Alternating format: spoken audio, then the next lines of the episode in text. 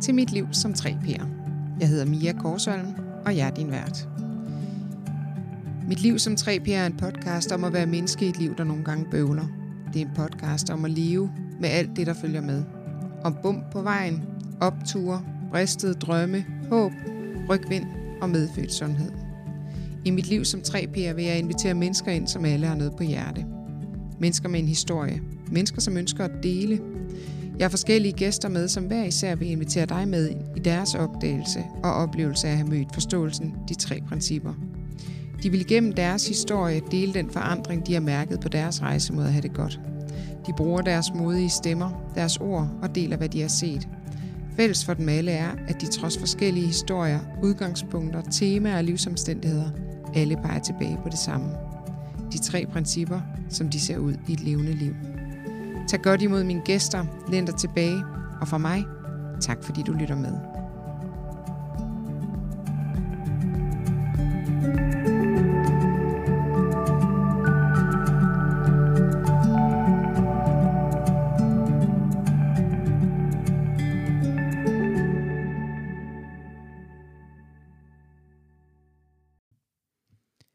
Velkommen til den her episode af Mit Liv som 3P'er.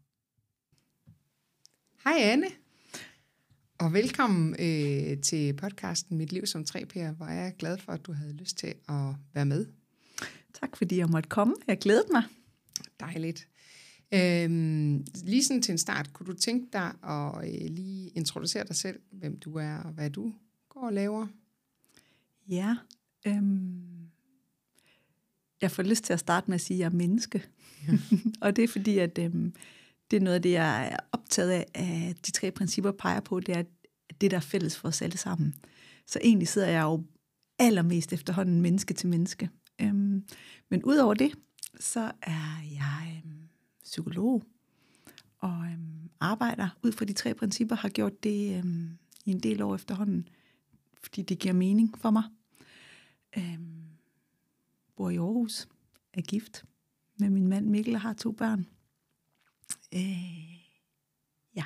Mm. Så hvordan og hvornår stødte du på 3P?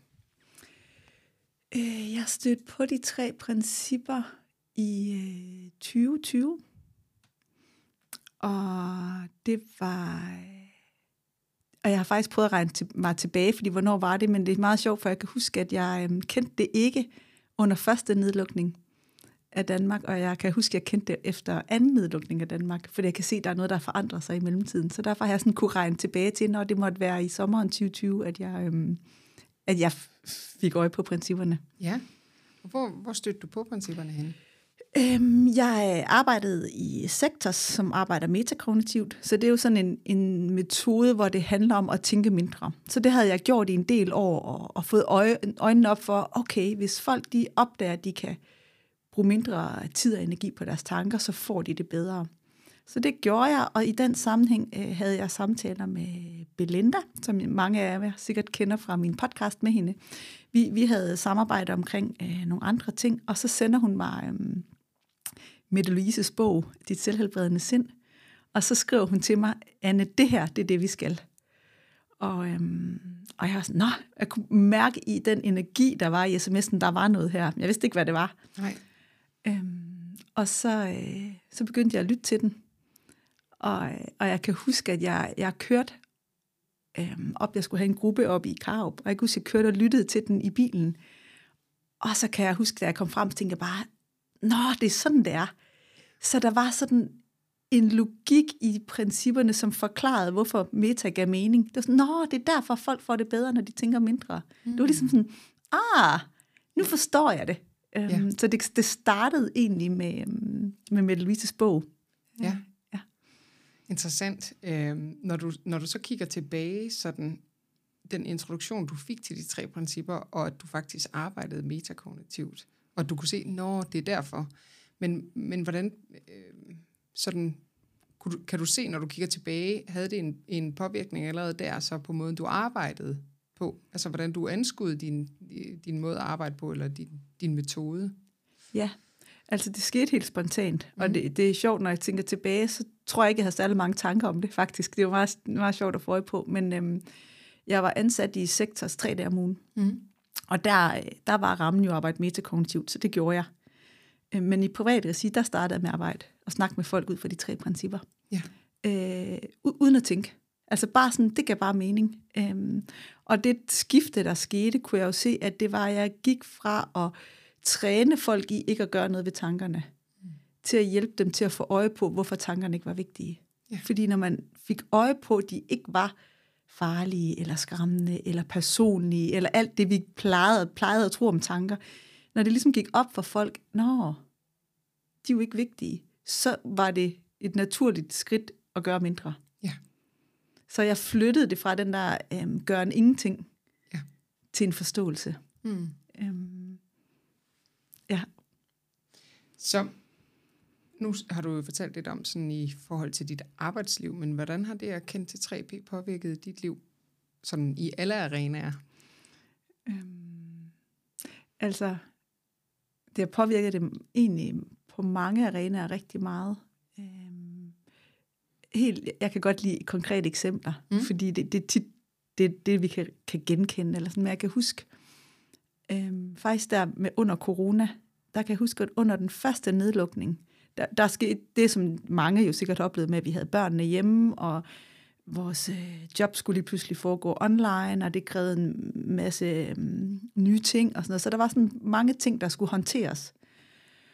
Og, øhm, og det gik egentlig fint, men der var også meget pres på. Der var mange ting, vi skulle, vi skulle øh, nå på kort tid. Og øh, under første nedlukning, der, der, det var ikke, fordi jeg overtænkte det, men jeg synes bare, det var presset. Ja. Altså, der var, der var pres på. Og så under anden nedlukning, kan jeg huske, det var så i december 2020, der kan jeg huske, at jeg havde siddet inde på mit kontor, og jeg kan huske den der fornemmelse af, at, at øh, mit, øh, mit sind var presset, stresset. Der var mange tanker. Ja. Og så kan jeg bare huske, at jeg fik tanken, Nå ja, men jeg er jo ikke stresset, fordi vi har mange ting, eller fordi børnene er hjemme, eller fordi jeg er stresset eller presset, fordi jeg har mange tanker lige nu. Og så gik, kan jeg huske, at jeg gik ud af, af døren fra kontoret og tænkte, det behøver jeg jo ikke at blive ved med at have. Jeg kan huske den der fornemmelse af, at jeg havde fanget, at hvis mit sind faldt til ro, så var, så var der ro igen. Og at det ikke var det ydre ting, der, der gjorde mig presset, det var tank, tankerne inde i mit hoved. Ja. Og det, det kan jeg bare huske, det var anderledes, fordi jeg kan huske, jeg tænkte, det vidste jeg ikke i foråret. Det var sådan ligesom, der var noget, der var skiftet ind i mig. Mm. Øhm, ja, men hvordan har det påvirket mit liv? Altså, øhm,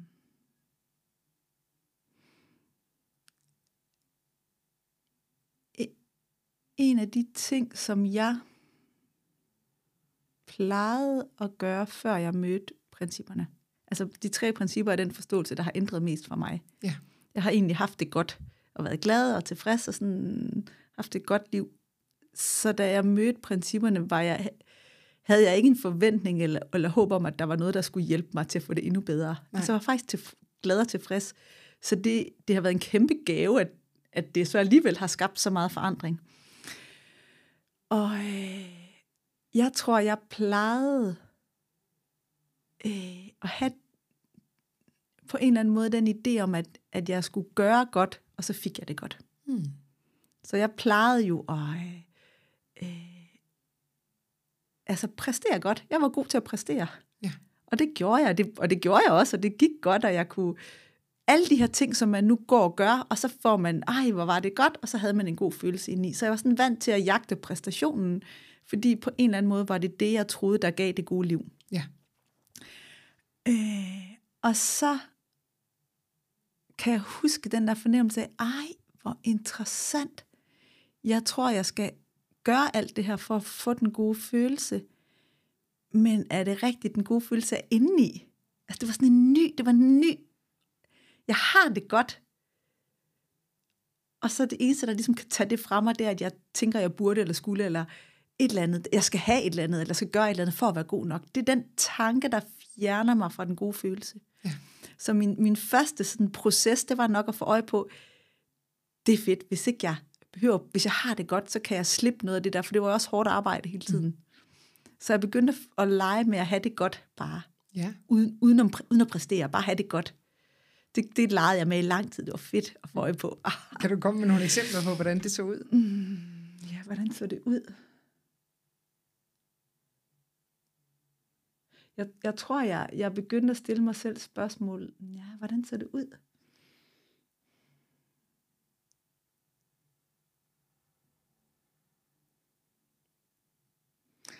Mm.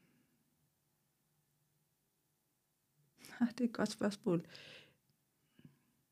Jeg tror, jeg bare havde vendet mig til at gøre en masse ting, fordi det tænkte jeg, jeg skulle gøre. Ja. Øh, skulle, have tjent x antal kroner, eller så skulle jeg ud og løbe en tur, eller så skulle jeg øhm, deltage i et eller andet, eller så skulle jeg tage en uddannelse, eller så skulle jeg... Jeg var sådan vant til, det gjorde man bare. Det gjorde jeg i hvert fald bare. Ja. Og så på en eller anden måde, så begyndte jeg at stille spørgsmålstegn med, jamen det kan jeg godt gøre, men jeg behøver jo ikke gøre det. Nej. Så har jeg lyst til det. Giver det mening? Altså, jeg begyndte at stille spørgsmålstegn ved, hvad driver mine beslutninger? Er det noget, jeg kan mærke, jeg gerne vil? Ja. Eller er det bare, fordi jeg har en logik om, at det bør man gøre? Ja. Altså, så hvad, altså, er det glæde, lyst, der driver mig? Eller er det bare, fordi jeg har fået lavet en opskrift inde i mit hoved på det gode liv, og så følger jeg den? Mm. Det, det er meget sjovt, fordi det fik mig til at tænke på, da du sad og, øh, og, og så tænksom ud i forhold til, hvordan så det ud. Mm. Så fik det mig til at, at, at, at tænke på, at jeg på et tidspunkt sådan blev ramt af tanken, ej, hvor er det super tavligt, at der ikke er nogen, der er kommet og har sagt, what, hvad er der sket med dig? Og sådan skudt konfettikanoner og sådan noget af, fordi jeg synes jo bare, jeg har det jo helt anderledes. Hvorfor kan I slet ikke se det? Altså, hvorfor er der ikke nogen, der kommer i tale, selvom Mia, du er jo helt anderledes, eller... Og så lige, i, i den der øh, strøm af det jo, fordi, hvordan har det set ud udefra? Jeg er faktisk ikke sikker på, at det har set så anderledes ud. Nej. Men indeni, der, altså netop altså motivationen for at gøre ting, eller altså det indre liv var markant anderledes. Ja. Men jeg er bare ikke sikker på, at den ydre verden kunne, kunne forstå det, og det, var- det var jo sådan en, hvad pokker, kan I slet ikke forstå alt det store, der er sket for mig? Ja. Ja, det er meget specielt, ikke? Fordi det føles så vildt indeni. Præcis. Ja, ja. Og så tror jeg, at i lang tid var, var det også en, faktisk en lettelse for mig, fordi jeg, jeg fik lige pludselig øje på, hvilket jeg synes var ret fedt, at hvis jeg gjorde mindre, altså hvis jeg faktisk bare begyndte at trives bedre, Ja. så kom alting meget lettere. Mm. Altså det var faktisk ikke sådan, at der så ikke skete ting ud, altså jeg ikke gjorde, men tingene føltes ubesværet. Ja. Og det var bare sådan, jeg kan huske, jeg havde den der, what? Gud, er det meningen, det skal føles let og ubesværet? Ja. Det var ikke, jeg var vant til at tro, at det skulle føles hårdt og knoklende. Eller sådan, nå, det var nyt. Ja. Øhm, så det er ikke, fordi jeg tror ikke, jeg gør mindre, end jeg gjorde en, en gang. Jeg gør det bare med en anden energi. Ja. Ja, med, med mindre hårdt arbejde. Ja, ja, Det, det, det synes jeg bare, det er jo interessant i forhold til, jeg har i hvert fald en oplevelse af, at mange, øh, både de mennesker, jeg møder her i, i min klinik, men også generelt, at vi kan have meget hurtigt komme til at, sådan, at tro på den tanke om, at det er enormt vigtigt, at vi anstrenger os. Ja. Og det er enormt vigtigt, at vi hele tiden holder os på tæerne, fordi hvis ikke vi gør, altså aktivt handler, så sker der aldrig en skid. Så falder det hele fra hinanden, så kan det hele være ligegyldigt, og så øh, falder vi ligesom bare hen i sofaen for evigt. Eller, øh, og, og det er jo netop, altså det er det, jeg synes er så vildt for mig at opleve, at jo mindre jeg gør, som jeg også hører dig sige, jamen, næsten jo mere gør jeg, eller jeg gør det jo i hvert fald nøjagtigt lige så meget som før, men det er bare på en helt anden måde. Ja. Og jeg har endnu til gode at møde et menneske, som er groet fast i sin sofa, ja. eller som, øh, hvor hele livet faldt fra hinanden, fordi der kommer bare nogle øh, indspark, eller inputs, eller idéer et helt andet og meget mere klart sted fra, hvor det ikke føles som svært. Ja. For jeg har ikke anstrengt mig for at finde det, det kom bare helt af sig selv. Ja. Ja. Det er sjovt, fordi jeg kan huske øhm, det der med, du skal ikke springe over, hvor gader er lavest. Og så kom jeg bare til at tænke på, hvorfor ikke? altså, sådan, jeg er med på, at det kan være sjovt at prøve at klatre op, hvor det er højt, hvis vi, skal, hvis vi gerne vil lære noget. Men ja. hvis, vi for, hvis I bare forestiller jer, at man kommer gående på en mark, og så kommer der et gære, Ja. og så skal man over på den anden side. Så det der ulogisk, ulogisk at vi ikke gør det lette. Ja, Så der var sådan noget i mig, der bare sådan fik øje på, Gud, det, hvis jeg bare øh, følger det lette og det sjove og det livsgivende, så kommer jeg hurtigere fremad. Ja. Og, og det er bare, fordi for mig har den der logik, jamen selvfølgelig skal man ikke springe over gader lavest. Den har altid givet mening, Ja. indtil den ikke gjorde det mere. Ja. Men, men er det ikke, det er i hvert fald noget af det, der virkelig har ramt mig i mødet med 3P. Hold op, hvor har jeg købt ind på mange af sådan nogle øh, sætninger og floskler og ting, som vi bare siger, fordi det er sådan, det er. Altså, øh, noget jeg i hvert fald opdagede, som jeg voksede op med, er, at man må ikke gå sur i seng. Ja, ja, ja det er egentlig også sjovt. altså, man skal altid, og så, så kommer sådan, men det giver ikke nogen mening, for vi er mega trætte, og så kommer vi til at skal ligge her og diskutere fra sådan et virkelig dårligt sted, men død og pine, der er ikke nogen, der går i seng, før, før, altså, før vi er blevet glade. For sådan, men vi kan jo ikke blive gode venner, når vi er så trætte, fordi Nej. der kommer ikke noget klogt ud. Så lige pludselig det der skift i sådan, jeg er skidesur, jeg går i seng. Ja. Oh, og så vågner jeg op næste dag, og så var det ingenting. Ja. Altså, det er jo helt på hovedet, det er jo helt, bare helt Ja. på hovedet i forhold til det, Ja. jeg kommer fra, fordi det er bare købt ind på. Ja. Altså, det værste, man gøre, det er at gå sur i seng. Ja. Det går ikke. Ja, det er så sjovt.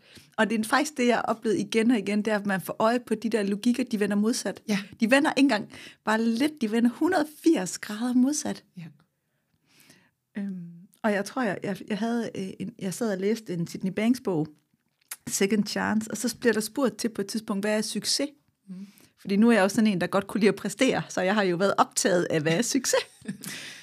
øhm, og, øhm, og så kan jeg bare huske, at, at de, de siger noget med, at øhm, da han bliver spurgt der, Jonathan, øh, øh, hovedpersonen spørger Jonathan, hvad er succes for dig? Og så siger han, happiness and contentment. Og så siger hovedpersonen, that's it. og så svarer øh, Jonathan sådan, isn't that enough? Ja. Og så kan jeg bare huske, jeg tænkte, ej, det er interessant. Jeg, jeg havde den der, gud, ja, hvis jeg faktisk bare er lykkelig og tilfreds, Ja. det er det. Det er faktisk, det, det er faktisk vigtigt. Det er det, det. Ja. Så der faldt sådan en ro over mig i, og det har jeg. Medmindre jeg tænker mig væk fra det, det gør jeg tit, det gør vi alle sammen, fred være med det. Men jeg har det. Ja. Og det var sådan en, Ja. det har jeg faktisk. Og det er det, der jo egentlig betyder noget.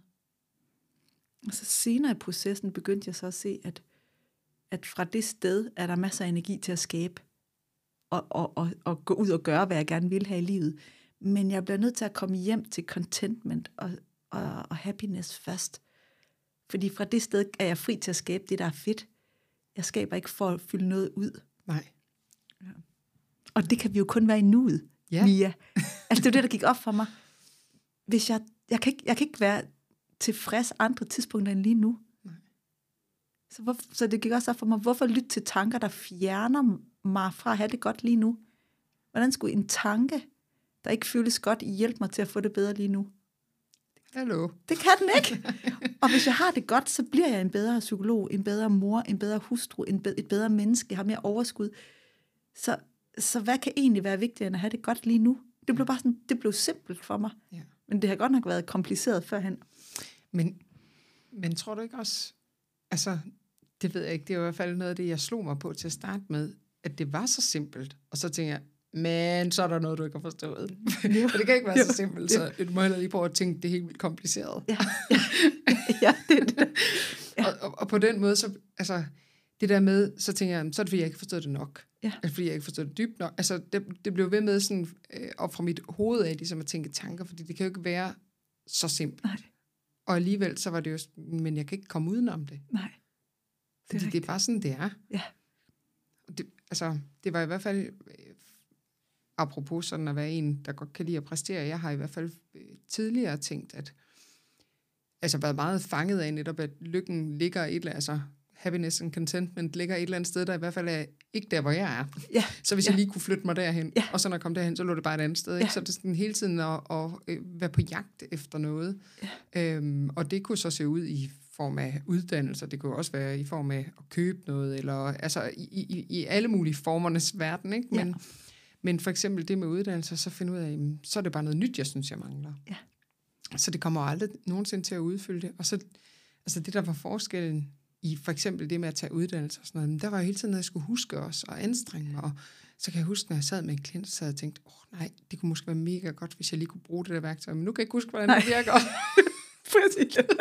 og så sådan, åh oh, nej, og så lige pludselig, åh oh, nej, nu har jeg slet ikke hørt efter i 10 minutter, fordi jeg har siddet og tænkt på, hvordan er nu det der værktøj, det virker. Og sådan, Ja. Det er jo helt håbløst, ikke? Ja.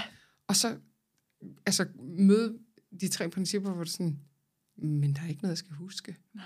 Jeg kan ikke glemme det, fordi det er bare sådan. Ja. Altså det, det er jo sådan, altså, jeg kan huske, i Mette Louises bog, så bruger hun også det her øh, eksempel med tyngdekraften, hvor det er sådan, jeg ved jo godt, tyngdekraften er.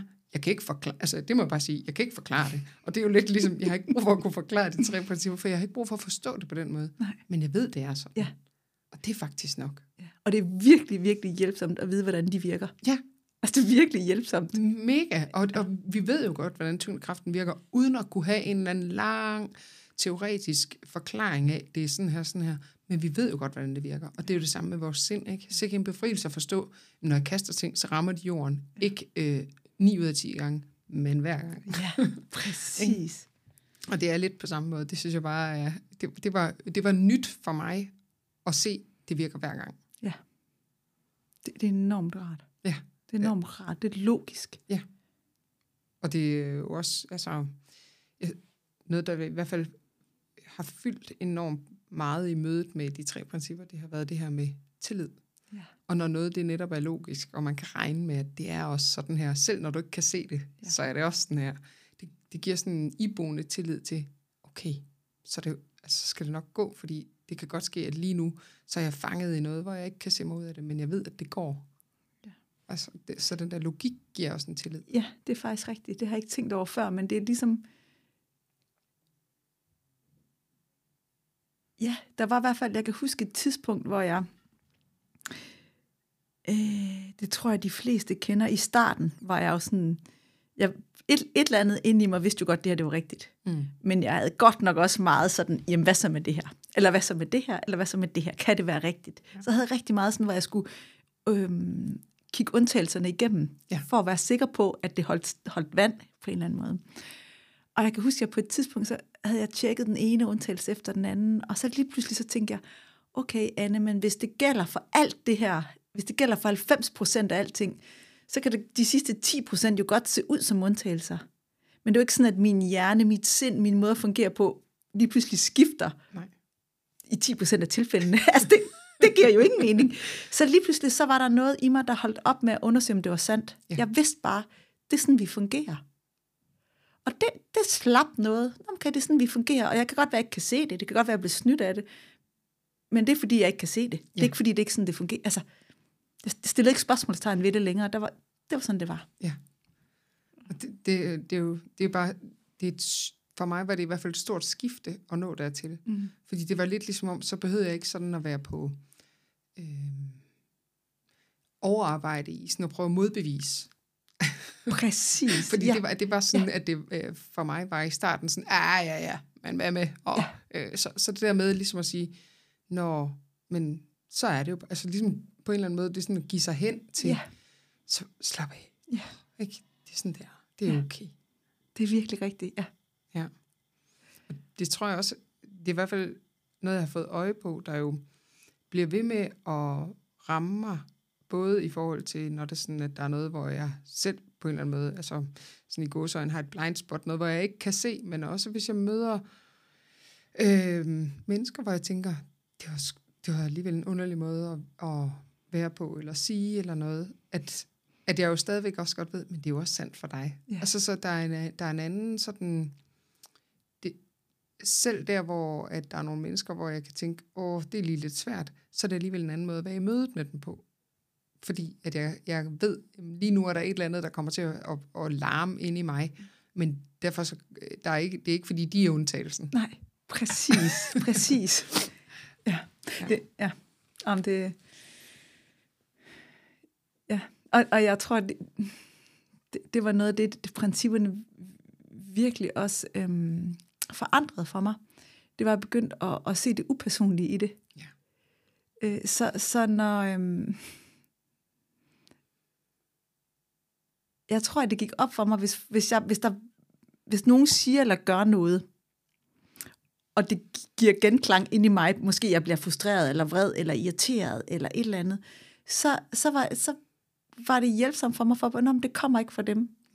Ja. Det kommer fra mig, fordi der er et eller andet tænkning, en eller anden, noget, der dukker op ind i mig, som skaber en eller anden oplevelse. Ja. Og, og jeg begyndte at få øje på, at det er jo hjælpsomt, fordi så blev jeg gjort opmærksom på tanker eller følelser, som larmede. Mm. Og så kunne jeg kigge på dem og stille spørgsmålstegn ved dem, se, vil jeg gå med dem, eller vil jeg ikke. Ja. Men, men det var ikke de andre, der gav mig følelsen. Det var noget, der dukkede op ind i mig, fordi jeg tænkte det. Eller... Ja. Ja, det, øh, noget af det, der i hvert fald, øh, jeg synes har været meget interessant at se, det er, at fordi jeg havde, jeg havde fået lavet sådan en, en oversættelse, der hed Tænkning. Det er ligesom det der, øh, altså undertekstspor. Det, det er noget i ord, Ja. men, men tænkning er jo øh, også noget, når jeg ikke registrerer det. Altså, ja. Ja. og det synes jeg bare var spændende at få øje på. Netop for eksempel i mødet med andre mennesker, hvor jeg synes, åh, der er noget her, der kommer vred eller ked af det. Så tænker jeg, det er da ikke, fordi jeg står og tænker, idiot. Eller, altså, der, men, men, men systemet går så stærkt, at jeg når ikke nødvendigvis at observere den undertekst, der løber. Nemlig. Og det, det, fordi det var i hvert fald noget af det, hvor jeg tænkte, det er faktisk interessant. Fordi det, jeg kan i hvert fald stole på, det er, jeg mærker det. Ja, præcis. Og det er ikke sådan, at jeg kan mærke ubehag, hvis jeg tænker noget rart. Nej. Altså, så, det, det stemmer altid overens. Ja, ja, Og det, det, synes jeg, det synes jeg var virkelig, virkelig interessant at se. Så der er jo et eller andet, og uanset hvad, så foregår det altid i mig. ja. Ja, og, og følelsen, det, det ville jo være virkelig, virkelig hårdt, hvis vi skulle gå og holde øje med alle vores tanker. Ja, Åh, ikke? Så det der med, jeg behøver ikke at holde øje med min tænkning. Jeg ved, at hvis jeg er på vej øhm, off-track, altså med noget tænkning, der ikke nødvendigvis hjælper mig til at have det godt i nuet, så larmer min følelse om min krop. ja, Oj, så kan jeg lige vågne op. præcis.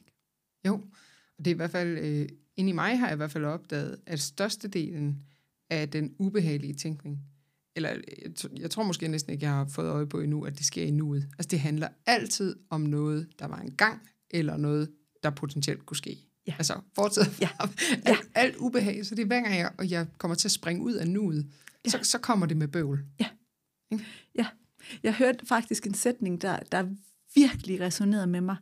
Øhm, hun hed Byron Katie. Ja. Det, er- er jo det, der er så sjovt med de tre principper. Det er jo, de tre principper er jo ord, der peger på noget dybere. Og Ja. det gør alle. Det gør hun så også. Hun peger bare med nogle andre ord end principperne. Ja. Men hun talte om loving what is. Ja. Og, og det, der gik, der, der var bare sådan, igen, det er jo, og, og det kan godt lyde som om, at man får de der indsigter, der ændrer alt. Sådan har det ikke været for mig. Jeg får bare sådan lidt gradvist, og det, her, det, det og roligt. Så det, men jeg kan, på en eller anden tidspunkt gik det op for mig, what? Altså, det som er, det er jo, mm. altså hvis jeg har tabt en kop kaffe, så har jeg tabt en kop kaffe. Øhm, og så kan jeg hade, at jeg har tabt en kop kaffe, det er jeg jo fri til. Men hver gang jeg ikke vil have det, som er, det er, så skaber jeg modstand inde i mig. Ja, Og hvad skal jeg bruge den modstand til? Ja. Altså ligegyldigt hvad, så det sådan, det skaber frustration, i følelse. Så da hun sagde loving what is, så var der noget i mig, der tænkte, nå ja, altså hvis det er der, så kan lige så godt align mig med det. Og det, det var sådan en, nå, og jeg, det var så mærkeligt at få øje på, at man godt kunne elske noget, som man egentlig ville ønske ikke var der. Ja. Men hvis man bare tænkte, det var så sådan, det blev ja. videre. Jo, og er det ikke skørt, fordi det er i hvert fald noget af det, som jeg, jeg så blev opmærksom på, det er, hvor er det sjovt, fordi når jeg så tænker sådan retrospektivt, det er jo ikke sket endnu, at tingene er blevet lavet om, fordi jeg har brugt Nej. tanker på og tænkt, det skulle være anderledes. Altså, så jeg er jo endt med, måske ikke nødvendigvis at elske det, der var, mm. men at acceptere, ja. at det var det, der var. Ja. Og på, for mig, så kan det blive lidt det samme. Ikke? Og det er jo bare sjovt, at jeg trods øh, nu 37 års erfaring, bliver ved med at kunne en gang imellem blive ramt af, når jamen, det kan være, at jeg lige kan tænke det anderledes. Ja. Men det kommer jo ikke til at ske, fordi Nej. det er jo stadigvæk, hvad det er. Og det er jo også det, altså ja, netop at livet har vist mig indtil nu, det ændrer ingenting. Så jeg kan lige så godt forholde mig til det, der er. Ja. Og, og måske er det det loving what is, det er bare at forholde sig til det, der er. Ja. Men, men jeg har bare, tror jeg, i meget lang tid troet, at det var vigtigt, og hvis nu der skete noget, som jeg, ikke fordi jeg elsker alt, hvad der sker, men, men, men det gik bare op for mig. Jeg tror, jeg havde troet, at den der modstand var hjælpsom for mig. Ja. At det var faktisk vigtigt at være utilfreds med noget, hvis det stred imod mine værdier. Eller det var vigtigt for mig at sådan, altså, lige Ja. markere, at det her det var ikke godt. Og så en dag gik det bare for mig, hvis jeg, jeg skal bare forholde mig til det, som er. Ja. Og hvis jeg forholder mig åbent, så flyder det lettere. Det vil sige, det at forholde sig til det, det som er, det, det gør, at jeg har lettere ved at navigere. Og så kan jeg faktisk lettere skabe en forandring, hvis der er noget, jeg godt kunne tænke mig var anderledes. Ja. Men jeg behøver ikke have modstand mod det. Nej. Fordi modstanden låser. Altså hver gang jeg har modstand mod noget, så låser det fast. Og det havde jeg bare ikke set før. Nej. Nej men, men, men tænker du ikke også, at det er sådan meget indgroet i vores samfund, at altså selve tanken om, at vi skal gøre for, at det kan blive anderledes. Jo. Og, jo. Altså tankemæssigt tænke en løsning, som kan gøre det det sådan, men det sker jo helt af sig selv. Ja. Fordi det skifter jo hele tiden. Ja. Nu, nu, Ja. nu. Ikke? Ja. Og jeg tror, jeg, jeg, jeg tænkte, jeg var i, i, til Viva-konference i Spanien. Og så sidder der en, som, øh, som havde nogle, øh, altså nogle fysiske ting, der var sket med hende, som faktisk jeg bare tænkte, det kan jeg da godt forstå, du, det kan jeg godt forstå, hun synes var træls. Ja. Ikke? Øh, og hun, hun ville bare ikke have, at det var, som det var. Nej. Og jeg kan huske, at jeg tænkte, det var jo logisk. Altså, der er sket noget, hun ikke vil have. Så selvfølgelig vil hun ikke have det, som det er. Altså, det er sådan, og så, men det, der så er løsningen, det er jo at acceptere, det er, som det er. Men lige der føles det jo for hende som det mest umulige i hele verden. For jeg tror, det så ud som om, hvis jeg accepterer det, som er, så forandrer det sig aldrig. Ja. Altså, hvis jeg accepterer, hvis jeg tillader det at være, som det er, så er det det samme som, at- at det stagnerer og ikke flytter sig. Og, jeg kunne bare se, så længe det ser ud som om, at vi accepterer det, så, lå, så, så sker der ikke noget. Så er det ikke attraktivt for os. Nej. Men i virkeligheden er det den accept, eller den, okay, det er som det er, der får det til at flyde. Ja. Fordi så, så, så er energien fri igen. Ja. Men det er bare et paradoks, og selvfølgelig, ja, Jo, øh, jeg, jeg, tænker, jeg tænker, at det, at det er jo sjovt, fordi når, når vi har samtalen, så tror jeg på et eller andet sted, at vi alle sammen kan finde et sted, hvor vi kan godt kan se, at det var også sådan, det var tidligere. Altså, så det er jo ikke først noget, der sker i mødet med de tre principper. Nej. Og det synes jeg bare er, er vigtigt at pege på, at det er jo ikke sådan, når hvis du ikke kender til de tre principper, så er det andet sandt for dig. nej, nej, Altså, det, det er jo sådan, det altid har været, ja. og, og det kan være meget befriende at se, nå, men det er jo faktisk også sådan, det altid har været for mig, selvom jeg ikke vidste det. ja, præcis. Øhm, og, på den måde, så er det jo netop ikke, det var fordi, jeg ikke kendte til kognitiv terapi, eller, altså du ved, så er det jo ikke længere, så, så er det jo forståelse frem for metode. Ja. Og det synes jeg, det er, så er det noget dybere. Ja. Ja. Det, det er det, der er det dejlige ved det. Det kan ikke fejle. Nej, nej. det har jo altid været der. Ikke? Præcis. Vi har bare ikke lagt mærke til det. Nej. Og vi er kommet til at vivle os ind i noget andet, øh, som er kommet til at sløre billedet lidt. Ikke? Ja. Altså i, i tænkning og tænke, at det var, det var så sådan her, vi skulle forbruge vores sind. Ja. Øhm, og, og på en eller anden måde, så tror jeg, at vi er jo også vi er jo dygtige til at vende os til mange ting. Ja, virkelig. Men faktisk mere noget, jeg kom til at tænke på, som jeg også... Du, du, du nævnte ordet tillid. Mm. Og øh, jeg tror, at tillid har, har vir- der er virkelig meget her i at få, få tillid til øhm, noget andet end vores intellekt. Ja. Og, øhm,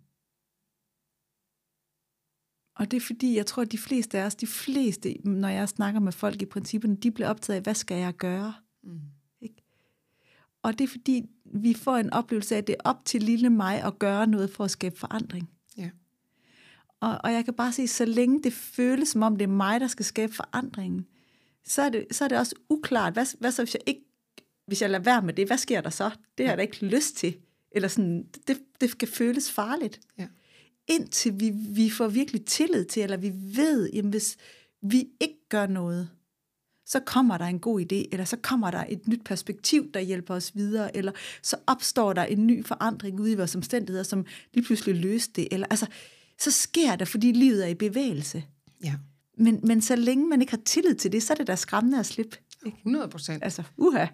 Men, men det, er jo, det er jo det, jeg synes bare er sjovt at se, at, at nu kan jeg med, med, den, med den viden, jeg har nu, med den bevidsthed om, hvordan at, at vi fungerer, så kan jeg jo langt nemmere, når jeg bliver ramt af, og, åh, hvad skal jeg gøre her? Altså tanker om, det er op til lille mig at gøre noget, at så kan jeg tænke, så kan jeg, så får jeg, altså jeg bliver stadigvæk ramt af de tanker, men så bliver, nå nej, eller også så kunne jeg lige lade det ligge, fordi jeg ved godt, at på et eller andet tidspunkt, så vil der opstå noget, som gør, at jeg kan gå til det på en anden måde, eller løse det, men jeg kan ikke tænke mig frem til det. Nej. Øhm, men, men jeg synes bare, det er sjovt at se, at nu har jeg, nu kan jeg ligesom læne mig tilbage i det, men, men tidligere, uanset selvom jeg brugte min tænkning på den måde, og jeg tænkte, det er op til lille mig, og, og, og virkelig var på overarbejde, og det var virkelig hårdt arbejde, så en gang imellem, så sker der jo et eller andet, som lige gør, at, ens, at man blev distraheret. Altså det ringede på døren, eller man havde besøg af en eller anden, eller ligesom man skulle til at lukke øjnene på buden, så fik man lige en god idé. Ja. Og så var det der, det opstod. Ja. Altså, så det er jo bare, ja. det har jo hele tiden været der. Ja. Ja. Ikke? Øh, øh, og vi, vi, har, vi har bare ikke, eller jeg har bare ikke fået lavet den kobling af, nå, det var når der kom ro på. Nej. At Nej. de gode idéer, de kom. Nej. Det havde jeg slet ikke set, at det var det. At det var ikke fordi, at jeg havde brugt ualmindelig mange timer på at tænke mig frem til en løsning. Jeg havde, det var faktisk noget, jeg lod være. Ja. At så kom de der helt af sig selv, og jeg kan jo ikke sige, hvor de kom fra. Nej. Men, Nej. og det er jo altså netop den tillid til at vide, hold da op, det, det bliver ved. Ja. Jeg kan ikke løbe tør. Nej. Wow! det er faktisk meget dejligt. Jeg, jeg synes også, det er meget dejligt, at øh, jeg kan jo kun tænke tanker, jeg kender. Ja. Så hvis jeg tænker tanker, så vil det være velkendte. Men hvis jeg, hvis jeg er løbet tør for idéer, Ja. eller jeg har brug for at se noget nyt, så har jeg jo ikke brug for en gammel tanke, så brug for en ny tanke. Men den kender jeg ikke.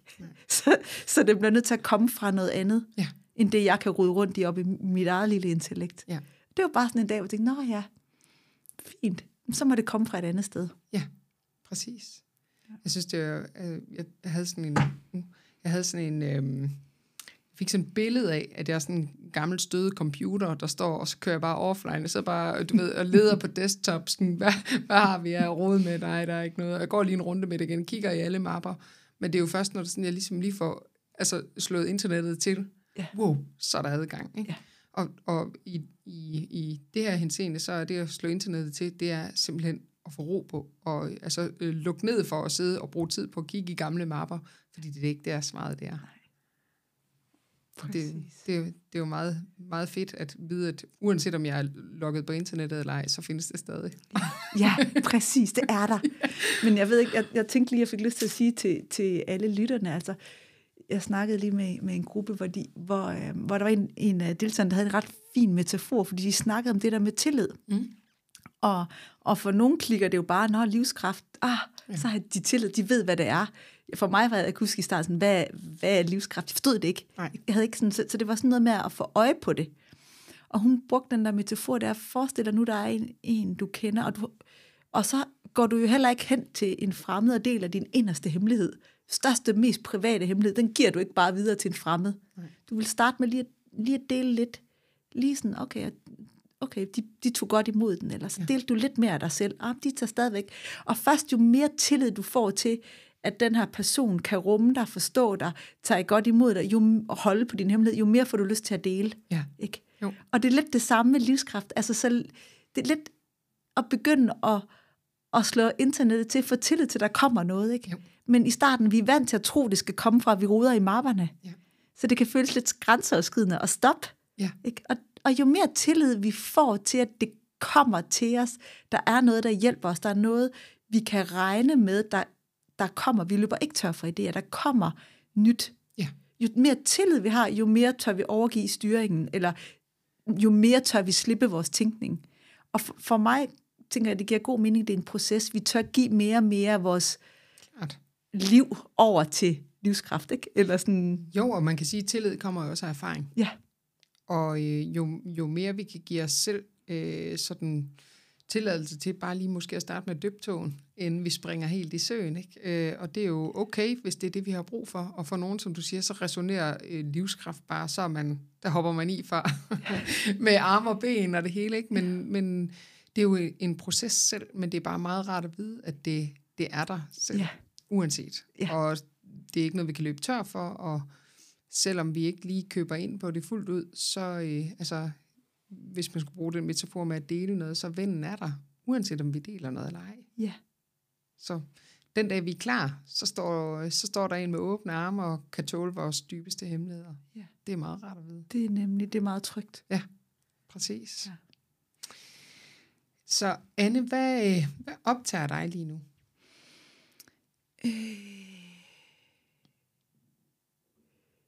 Ja, der er sådan to ting, der optager mig særligt lige nu.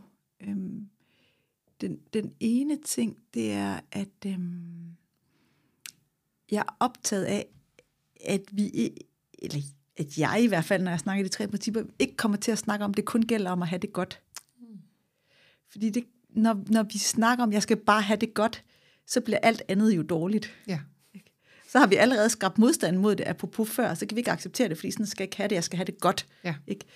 Så det låser ting. Øhm, så der, er- der er noget i mig, der har lyst til at, i hvert fald fik jeg selv øje på, og det var en kæmpe befrielse, at der, hvor jeg blev allermest fri, det var egentlig ikke, da jeg begyndte at få det godt.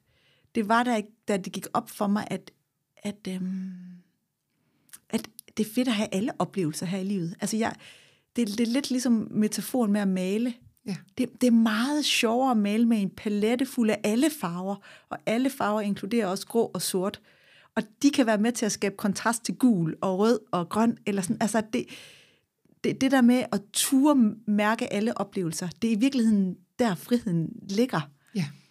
Øhm, og, og vi kan hurtigt komme til at snakke om de tre principper, som om, at målet er at få det godt. Mm.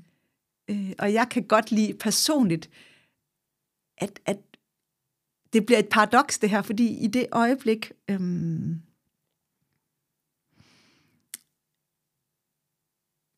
altså når vi, det er klart, folk, der har det dårligt og bliver fanget i deres oplevelse, og ikke ved, hvad den er lavet af, så er den skræmmende. Og så vil man kæmpe imod. Det, det, er sådan, det er logisk. Hvis der er noget, der er ubehageligt, og vi ikke ved, hvad det er, så prøv at komme af med det. Så der ligger jo igen noget forståelse i at få øje på ubehaget af, hvad skaber det?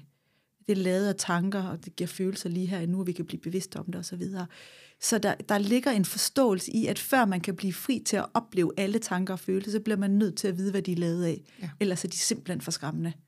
Så jeg vil ikke ture før i mit liv. Der vil jeg ikke have sat mig selv fri til at opleve det hele, for det ville være for skræmmende for mig.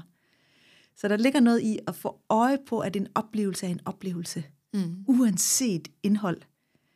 Øhm, så, ja, det, det, det synes jeg bare er... Og så sker det paradoxalt, at når vi tør male med alle tanker, ikke? Altså når vi, og farver, når vi, når vi tør tænke alle tanker, får alle de oplevelser, det giver os, øhm, og bare opleve det, Ja. så har vi ikke længere modstand. Og så kan livskraft jo flyde os til, at vi i virkeligheden får det godt meget tiden. Ja. Det bliver paradokset, ikke? Jo. Men det kræver, at vi tør have det hele, før det kan slippe. Det, det synes jeg er så fint. Jeg kan huske til at starte med, øhm, da jeg stødte på de tre principper, så det var helt klart, at jeg så det som en ny metode. Ja. Øhm, og øh, både en ny metode til at hjælpe øh, de mennesker, jeg talte med til daglig, men i høj grad også i forhold til mig selv. Så øh, lige pludselig, da det så gik op for mig, nå, det er det her, det er, så, så blev jeg faktisk ramt af en sorg. Ja. En sorg over, så den der illusion, jeg havde haft om, at jeg kunne komme et eller andet sted hen, hvor jeg 100% af tiden ville have det godt, det eksisterede jo ikke. Nej. Så, og det var jo en ambivalens i, på den ene side, at tænke, okay, så netop alle farverne er en del af livet. Og det er okay, det er faktisk sådan, det er. Phew, Okay, så skal jeg ikke noget. Altså, jeg, det er ikke sådan, at jeg skal blive ved med at løbe så stærkt og øh, skue en hel masse, og jeg er lige nøjagtig, hvor jeg skal være, det er okay, og alt det, jeg kæmper sådan imod. Nå, det er også bare en del af livet, ikke? Og så på den anden side, så var det sådan en sorg, jeg kan slippe på den der illusion om, at jeg skulle ikke altså, have det godt. Altså, det, var, det var ikke sådan et spørgsmål om at gøre mere eller bedre, eller fordybe mig yderligere eller noget, for det eksisterede ikke. Nej. Nå, så jeg er bare et menneske, der bare er sådan her, okay, jamen det, det skal jeg nok lige sluge op. Ja, ikke? ja. Fordi det, det, selvom at jeg ikke på samme måde er bange for min oplevelse, så tror jeg, jeg havde bare sådan virkelig købt ind på præmissen om, at hvis jeg gør mig rigtig umage, så kunne jeg få det meget godt. Rigtig meget, meget tiden. Så, så det, det, der, det var jo på en eller anden måde også lidt at slippe sådan en del af mig. Ja. ja, det er jo det, det kan føles som, fordi vi har identificeret os Præcis. med nogle tanker. Så slip den del, der bare hed, "Jamen, det er slet ikke sådan, altså, det er ikke sådan, det ser ud. Wow, ikke? Så det er jo frihed, og samtidig også sådan, jamen, det er jo bare en del af det at være menneske. Ja.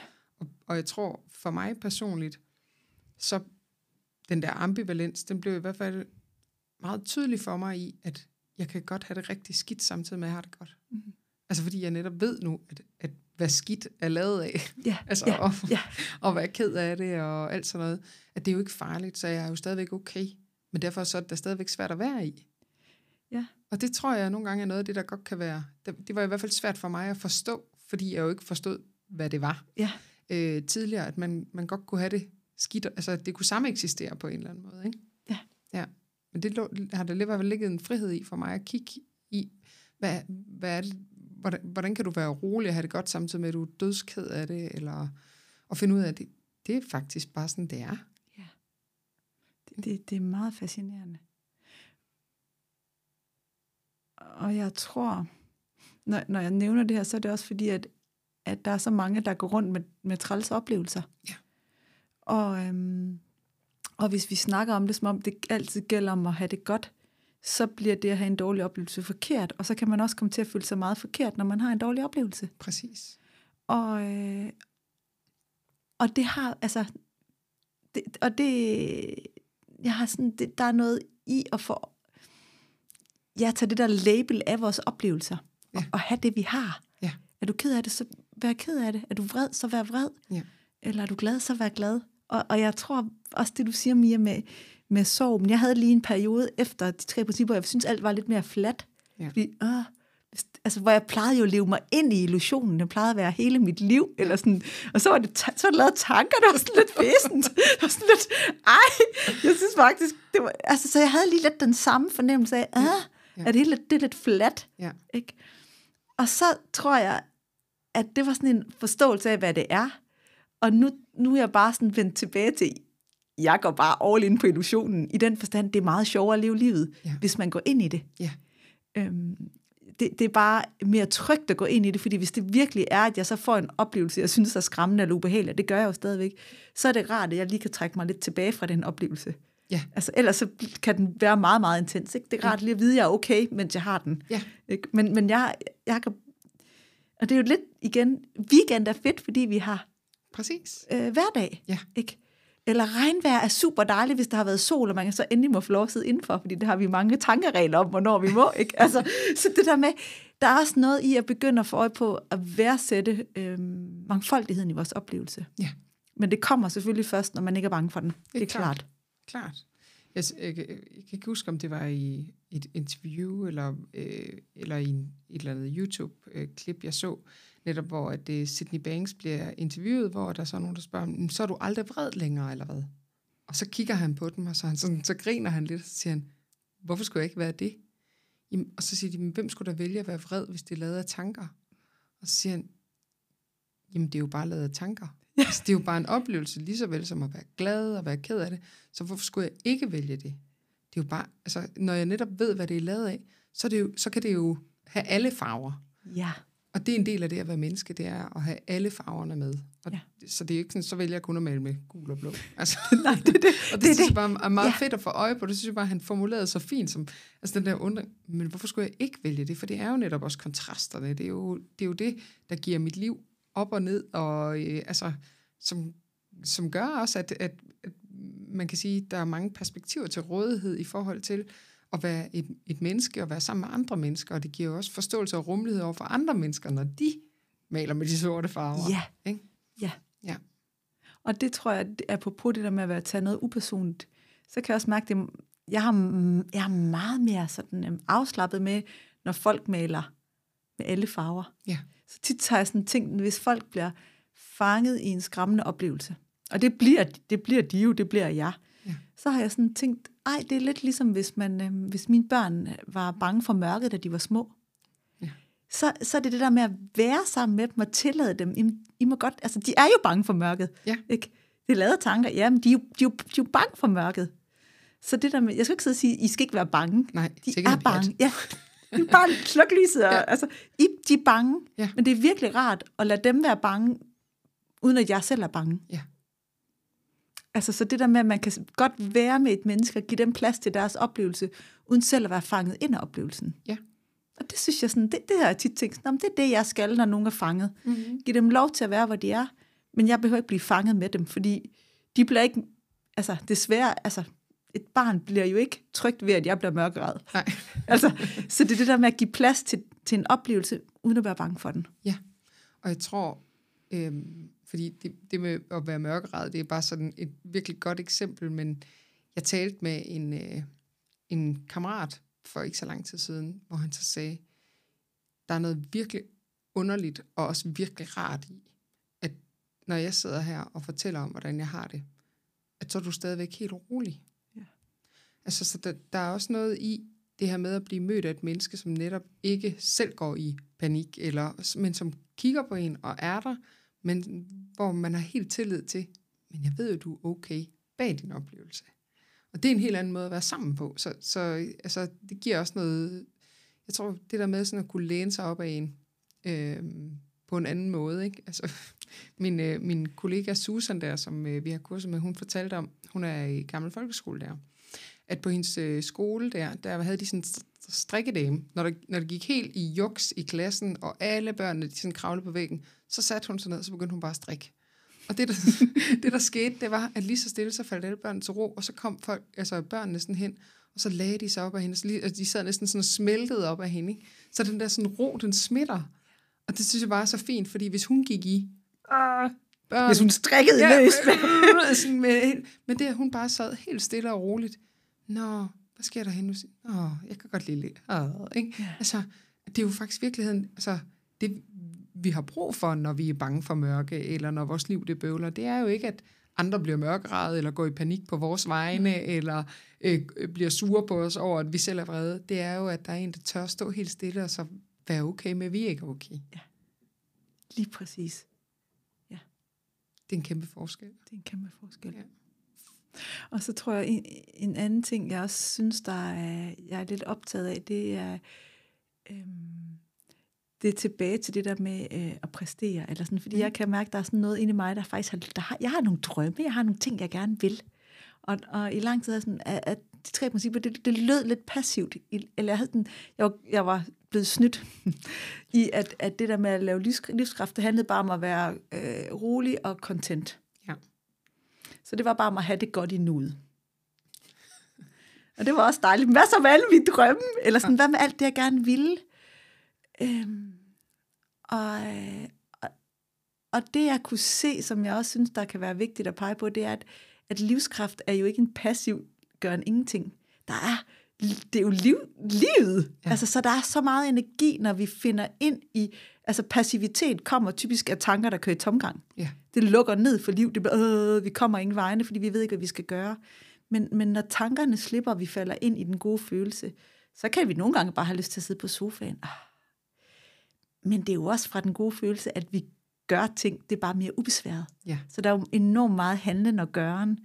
Og det, for mig er det lige meget, hvad det er, vi gerne altså, vil præstere succes. Om det er at strikke, eller om det er at male, eller om det er at holde foredrag, eller det er bare det der med, at, at når vi forbinder os til livskraft, så er der enormt meget skabelse i det. Ja. Og enormt meget energi, og enormt meget øhm, gøren. Det er bare ubesværet. Og det synes jeg også er fascinerende lige at huske på meget. Det er jo lidt tilbage til det, som du startede med at snakke om, det her med, at det kan måske se ud som det samme på ydersiden, ja. Men indeni øh, oplevelsen af, hvorfor jeg gør, eller med hvilken energi jeg gør det, er bare helt anderledes. Det er lige præcis det. Ja. Og, det, og det er der, hvor jeg, ja, det er lige præcis det, at, at det, det kan godt se ud som det samme, men energien bag er helt anderledes. Er helt anderledes. Ja. Det føles helt anderledes indeni. Ja. Hmm. Det er ret at vide. Altså, det, det er jo... Jeg, jeg tror, det er enormt vigtigt at tale om, fordi at det kan man ikke høre for meget. Nej. Altså, for, fordi, fordi man netop, hvis man nu... Øh, hvis man lige nu er et sted, hvor det føles anstrengt og svært, så kan det jo godt se ud, som om, at det er sådan, at det er, fordi at vi ikke kan se forskellen på ydersiden, men det at vide, at man kan få det anderledes på indersiden kan bare være enormt rart at vide. Ikke? Altså det betyder ikke, at få det rart på indersiden, så betyder det, at jeg skal give slip på alt. Nej. Fordi det er jo også, det, det, det, apropos at tåen versus altså at springe helt i, det er jo sådan, det godt kan opleves. Jamen, hvis jeg så skal have det godt, så skal jeg give slip på alt. Nej, ikke nødvendigvis, vel? Nej, det er det, fordi det vil jo også svare til at give slip på noget, vi kan mærke er vigtigt for ja. os. Det vil give jo ingen mening. Nej. Så det er mere det om at få øje på, at hvis jeg giver slip på den der tænkning, som hæmmer mig, så forbinder jeg mig til noget, der, der har masser af energi. Ikke? Ja. Øh, og, og jeg kan huske, øh, jeg kan huske, jeg havde nemlig lavet en form i mit hoved, der hed, øh, jeg skulle ikke arbejde for meget. Mm-hmm. Fordi jeg skulle jo have tid til at alt muligt. Øh, men jeg kunne se, at jeg arbejdede egentlig en del. Og det var jo ikke meningen, jeg skulle jo arbejde x antal timer. Ja. Jeg har lavet en form, jeg har lavet en regel for, hvordan det skal se ud. Og så, kunne jeg, så læste jeg en dag Michael Neal, eller hørte ham, hvor han sagde sådan, Nå, jamen, der, der er jo ikke nogen, der, der præsterer eller skaber noget stort, uden at de put in the hours. Altså, man, man lægger jo timerne. Ja. Så sådan, nå, hmm. Og så sagde han, at det handler om det der, om den energi, man gør det med. Og lige pludselig tænkte jeg sådan, ej, hvor interessant. Jeg må jo gerne bruge tid og energi. Det er bare, jeg, det kan føles ubesværet. Ja. Og jeg kan huske lige, så slap jeg ideen om, formen om, hvor, hvor meget skal jeg arbejde, hvad skal jeg ikke. Og så gav jeg mig selv lov til, at så længe noget føles ubesværet og let, go with it. Ja. Altså, og, og hvis jeg havde brug for at blive kaldt hjem til familien, altså i min, min egen, så kunne jeg bare se, at i det øjeblik, jeg kom til at arbejde lidt for meget, havde lyst til at være sammen med mine børn, så fik jeg en indskydelse til, at så skulle jeg sige nej til noget, fordi nu skulle jeg være hjemme. Ja. Altså, du sådan, det skal jeg ikke godt tænke over. Du behøver ikke lave en regel om i mit hoved, hvor meget må jeg arbejde, hvor meget må jeg ikke, hvornår skal jeg gøre dit eller dat. Det guider livet mig i forhold til. Ja. Hvis det føles godt at arbejde, så er det fordi, det er det rigtige for mig. Men hvis jeg arbejder for meget, så vil livet ja, guide mig tilbage. Ja, det bliver ved med at komme og trække dig i skjortkraven og sige, Anne, nu skal du... Ja. Og hvis jeg får meget for familien, så får jeg lyst til at lave noget arbejde. Det er sådan, nå, det er ikke noget, jeg skal regne ud. Nej. Jeg skal bare følge. Ja. Det var sådan, ah, Ja, og, altså jeg tænker sådan, jeg tror det er noget, mange kan bøvle med, det der med, hvordan finder jeg den rigtige balance. Ikke? Men det er slet ikke noget, altså det kommer helt af sig selv, hvis du lytter. ja, ja, Ikke? Hvis, hvis du kan blive stille nok til faktisk at lytte, så, så behøver du ikke at skal skabe eller tænke over, hvordan, hvordan får jeg det her balanceret, så kommer det helt af sig selv. Ja. Og det jo handler jo nok også om at netop give slip på de tanker om, at det skal se ud på en bestemt måde. ja. Det er fordi, vi skal slippe formen. Ja. Vi tror, vi skal finde øh, balancen i en bestemt form. Ja. Men typisk så laver vi en form, og så føles den form jo ikke så fri eller fleksibel. og så prøver vi at lave formen lidt om. Ja. Men, men så længe vi er bevidste om, og vi kan mærke ind i, at der er noget, der er vigtigt for mig, familieliv og arbejde, altså, så, så, ja, Ja. så, så, kan, så, så kan vi mærke indefra, Ja. ja. hvad der føles rigtigt. Ja, og det, der føltes rigtigt går, jo ikke sikkert det, der er rigtigt i dag, så så er vi tilbage til nuet. Ja, og lade sig guide i det. ja. Hmm. Anne, hvad er det vigtigste, du har lyst til at dele med dem, der lytter med?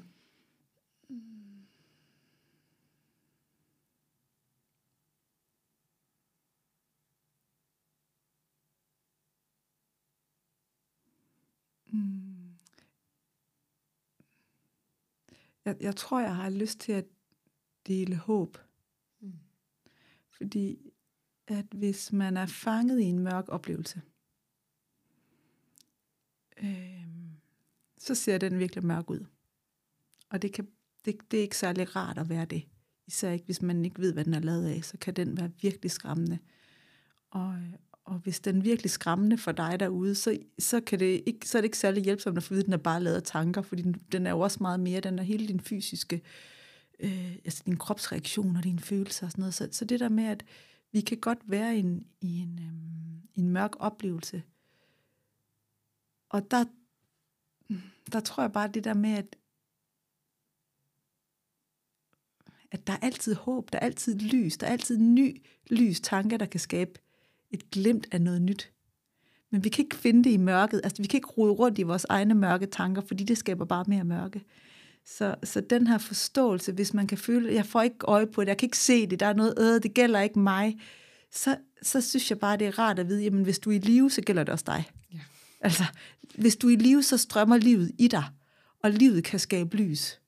Og, og det kan godt være, at det ikke har skabt lys i dag, eller i går, men, men livet er skabt til at skabe lys, og det, det vil også skille dig. Og selvom du ikke tænker det, eller ikke, også selvom du ikke tror på det, så vil det stadigvæk være der til at kunne skabe lys. Det synes jeg var en meget dejlig øh, ting at øh, afslutte vores samtale med håb, øh, fordi uanset om man lige nu er et sted, hvor man søger efter at få det godt, øh, eller søger efter at få det godt, eller om man faktisk har det godt, så er der faktisk altid håb for at se noget mere. Og øh, altså, livet har slet ikke vist os alt endnu. Det kommer jo øh, løbende, og det synes jeg er meget rart, ligesom at kunne læne sig ind i, at det, selvom det kan se så solidt og konstant ud lige nu, så lige om lidt, så viser der sig noget nyt, og vi kunne ikke regne det ud. Så vi kan bare læne os tilbage, og så nyde rejsen. Ja, lige præcis. Tusind tak, Anne. Øh, hvis nu, at der sidder øh, nogen derude og lytter med, som kunne tænke sig at øh, høre noget mere til dig, eller øh, øh, ja, vide lidt mere om, hvad du går og laver, hvor kan man finde noget om dig hen så? Øh, jamen, så kan man øh, finde mig på min hjemmeside, annestærk.dk. Øh, så der står der øh, lidt mere om mig, og man kan faktisk tilmelde sig et, et nyhedsbrev derinde, hvor man får lidt øh, nogle, øh, nogle små drøb af forståelse, små glimt af lys, hvis man er til det. Og ellers så, øh, ja, så, så findes jeg jo også på, på YouTube, psykolog mm. Anne Stærk Dickinson, Instagram, hvor jeg, hvor jeg deler lidt. Og så har øh, Belinda Duncan og jeg øh, vores øh, podcast, De Tre Principper med Stærk og Duncan.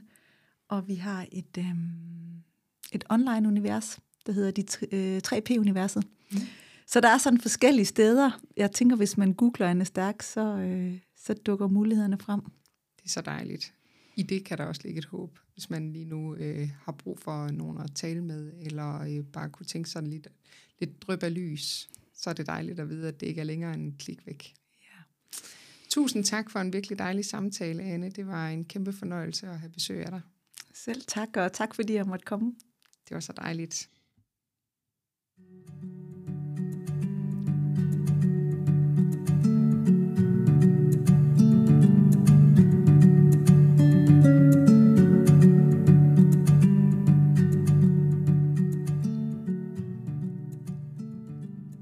Fordi du lyttede med på denne episode af Mit Liv som 3P'er. Har du spørgsmål, feedback, idéer eller andet, du gerne vil dele med mig, så send mig gerne en besked via min hjemmeside miakorsholm.dk eller over de sociale medier, hvor du kan finde mig under fokus underscore Mia Korsholm. På min hjemmeside der kan du tilmelde dig mit nyhedsbrev. Her sender jeg ud med information, når der er nye podcastafsnit og andre nyheder her fra mit lille liv som 3P'er. Hvis du kunne lide podcasten her, så vil jeg sætte stor pris på, hvis du vil bruge et par sekunder på at give den en anmeldelse der, hvor du lytter til podcast. Tak fordi du lyttede med.